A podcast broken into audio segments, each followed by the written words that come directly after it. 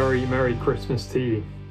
If you're watching this video on YouTube, well, these are the two little talks that we had on our Zoom service earlier this morning. And very much hope they're something for the whole family. So if you do have children, please do encourage them to watch as well. We are going to look at John chapter 1 verses 14 to 18. And we're going to do it over these two little talks. And first, we're going to look at the first and last verse. And the second, we're going to look at the middle ones. But let me read these verses for us. So John chapter 1 from verse 14. And the Word became flesh and dwelt among us. And we have seen his glory, glory as of the only Son from the Father, full of grace and truth. John bore witness about him and cried out, "This is he of whom I said, he who comes after me ranks before me, because he was before me." And from his fullness we have all received grace upon grace. For the law was given through Moses, grace and truth came through Jesus Christ. No one has ever seen God. The only God who is at the Father's side, he has made him known.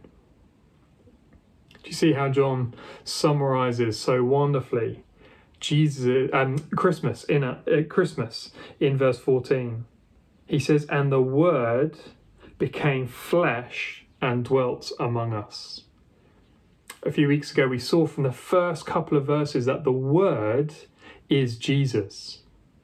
And the Word was eternal. That is, he's always been there. And the Word was with God from the very beginning. And the Word was God. So Jesus, the Word, was God.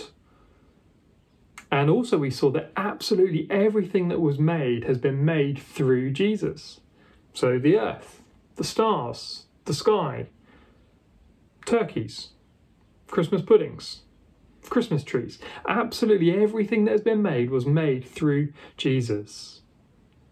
And the message of Christmas is that the Word, Jesus, God, became flesh. He became a man. Now, I don't know whether you have ever been camping.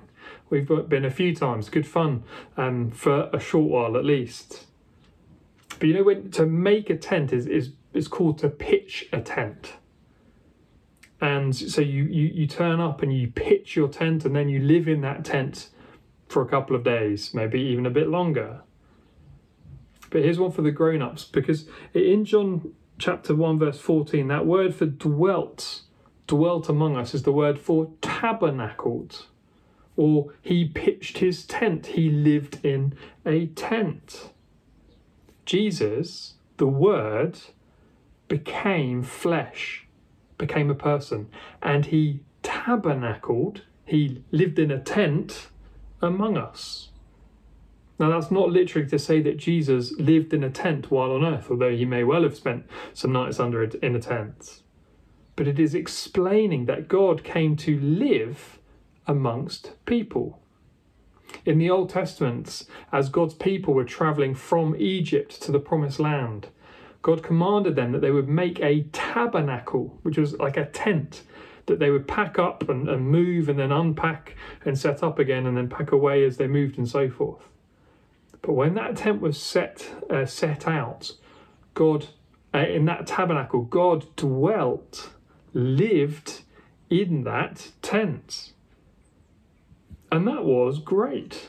God, the one outside of the universe, in some sense came to live in that tent. It was amazing. But also, in another sense, it wasn't really.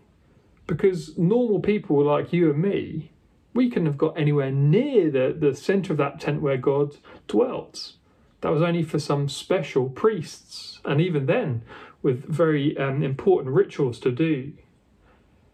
But what we see here is better than that tent, much better, because God didn't come to dwell in a tent, he came to dwell in a person, Jesus.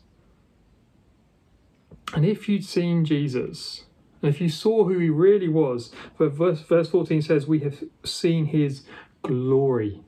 Seeing Jesus and seeing who he was would see his glory, his greatness. And then come and look again now just quickly at verse 18, where we find these same kind of ideas. It says, no one has ever seen God, but the only God who is at the Father's side, he has made him known. See, those who saw the tabernacle saw a tiny glimmer of God's greatness. And one time Moses, who was commanded to set this up, Moses saw this incredible vision of God and who he was, his character. But even that was actually described just as like looking at the back of God's garments, his clothes. See, no one had seen God with their eyes fully until Jesus was born and he pitched his tent among us. Do you see what, again, right at the end of verse 18, he has made him known.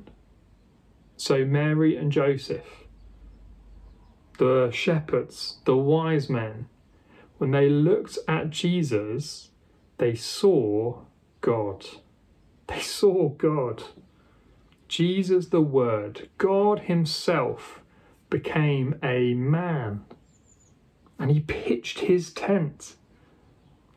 This is absolutely amazing that God, the God who through whom everything was made, became like one of this creation. He became a man so that we could know him, so that we could know God. So if you want to know God, if you want to know what he's like, we'll look at Jesus. In our Bibles, when we read of the things that Jesus did, we are reading of the things that God did. As we hear Jesus' words in the Bible, well, we are hearing God's words. Do you want to know what God is like? Well, then look at Jesus. And what is he like? Well, that comes in part 2. So in part 1, we saw that Jesus, the Word, came and lived on earth. He became a man and he came to show us God. Well, what is God like? Well, what was Jesus like?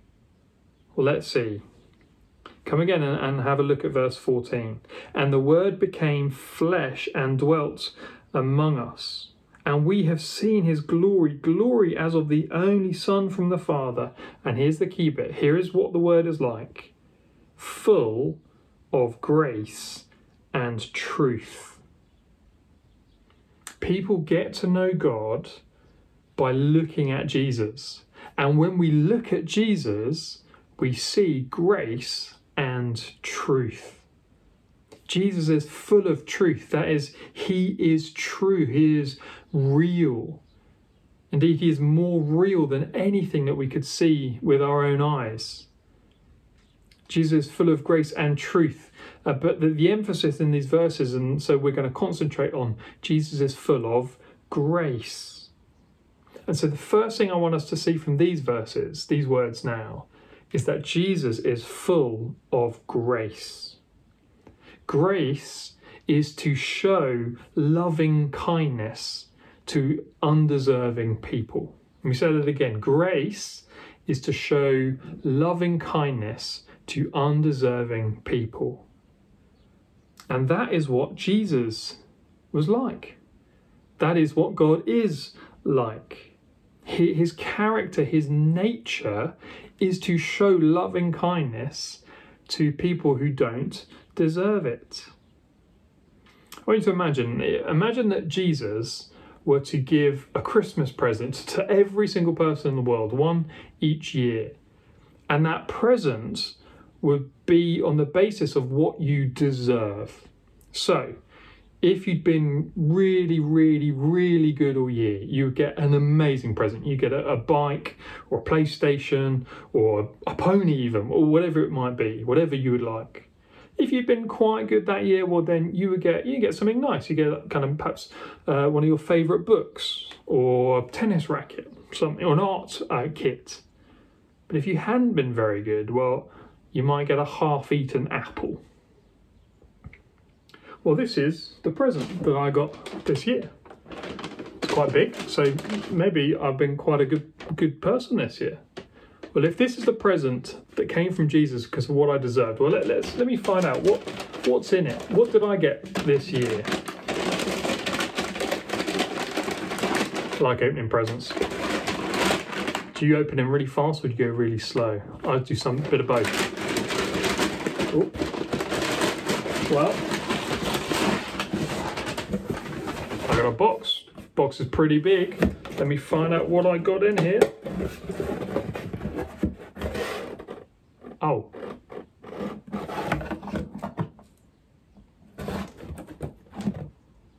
My box is empty.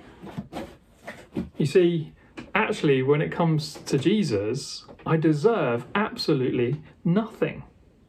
In fact, it's worse than that. It's not only that I don't deserve anything good from him, it's that actually I deserve to have everything good I have taken away. I deserve to be punished by him because time and time again, I've forgotten him. Time and time again, I've decided to live my own way. You see, so if Jesus were to give me what I deserved, well, I'd get nothing from him except punishment. But do we see here how wonderful it is of who Jesus is? Jesus isn't like that in terms of giving what deserved. No, Jesus is full of grace. He loves to show loving kindness. In fact, did you see it again in at the end of verse 14? It's not that Jesus has a bit of grace and truth. No, it says Jesus full of grace and truth. Full. So I have a jug here that is pretty full of water, and I've just got a bucket. But can you see what happens as I pour some of that water in the jug? There is now quite a lot less water in it, and eventually if I keep pouring, it runs out entirely. It's now empty. That's what happens to things like jugs full of water, but not Jesus. Jesus is full, he is overflowing with grace, and that means it never runs out like that jug of water. You see, rather than thinking like a jug of water, think of a fountain. You know, a fountain that just has that water supply that keeps going, and so much that it just continues to bubble over. Jesus is full of grace. Absolutely full. So if he did give a Christmas present, well, actually, it would be the best one, even though I don't deserve it. But look, he doesn't give Christmas presents one every year, but he does give something better. You see, if our first point is that Jesus is full of grace, the second one is that Jesus gives grace. You see, God doesn't just want to show us what he's like. Okay, here's Jesus, here's God, he's full of grace and truth. No, he wants us to receive that grace too. Have a look at verse 17. It says, "For the law was given through Moses, grace and truth," those same things again, "grace and truth come through Jesus Christ." He is full of grace and truth. He gives grace and truth.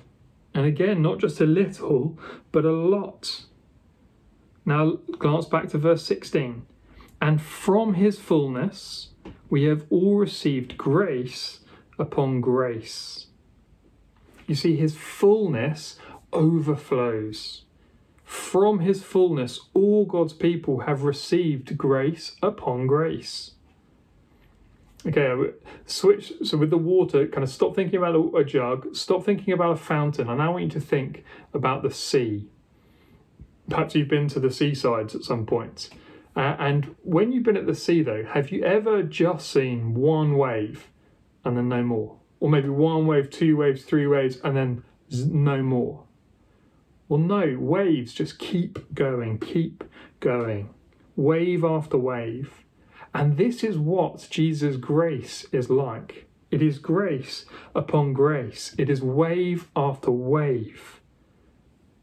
That first wave of grace happens when God helps us to see who Jesus really is, to see that we are undeserving of his kindness, to see that actually I don't deserve anything except God's punishment. but to see that he is full of grace. And that grace led Jesus to come and become a man. That grace led him to, as a man, come and die on a cross so that he could take his people's sins upon himself. That's the first wave of grace as we come to see that for ourselves for that first time. And what wonderful, amazing grace that is. And I do hope that first wave of grace has indeed hit us all. Jesus came not just to show us that he is gracious, but to give grace.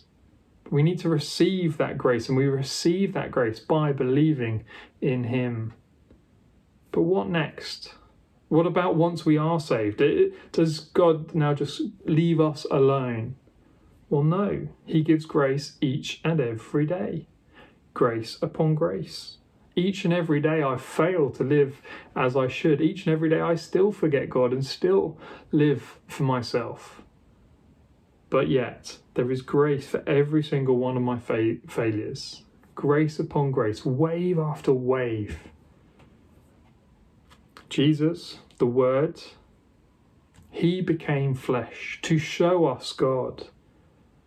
What is Jesus like, and therefore what is God like? Well, he is full of grace.